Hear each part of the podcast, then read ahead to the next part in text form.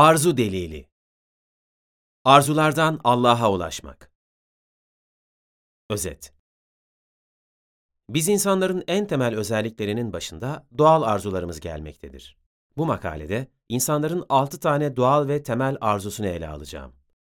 Bunlar 1. Yaşam arzusu 2. Korkuların giderilmesi arzusu 3. Mutluluk arzusu 4.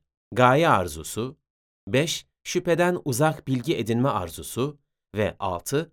Başkaları tarafından iyi davranılma arzusudur. Bütün bu doğal ve temel arzularımızın karşılanmasının Allah merkezli bir varlık anlayışını, yani ontolojiyi gerektirdiğini ve birbirlerinden bağımsız bu temel arzuların hep aynı varlık anlayışını gerektirmesinin en iyi açıklamasının, insanın bu varlık anlayışının merkezindeki Allah tarafından insanın yaratılması olduğunu savunuyorum.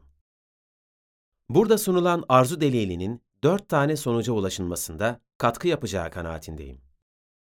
Birincisi, teizmin yani Allah inancının naturalizm, ateizmden daha rasyonel olduğu anlaşılacaktır. İkincisi, Allah'ın önemli sıfatları bu delille temellendirilmeye çalışılacaktır. Üçüncüsü, ahiret yaşamının ve Allah'ın gönderdiği dinlerin var olması gerektiği görüşü desteklenecektir.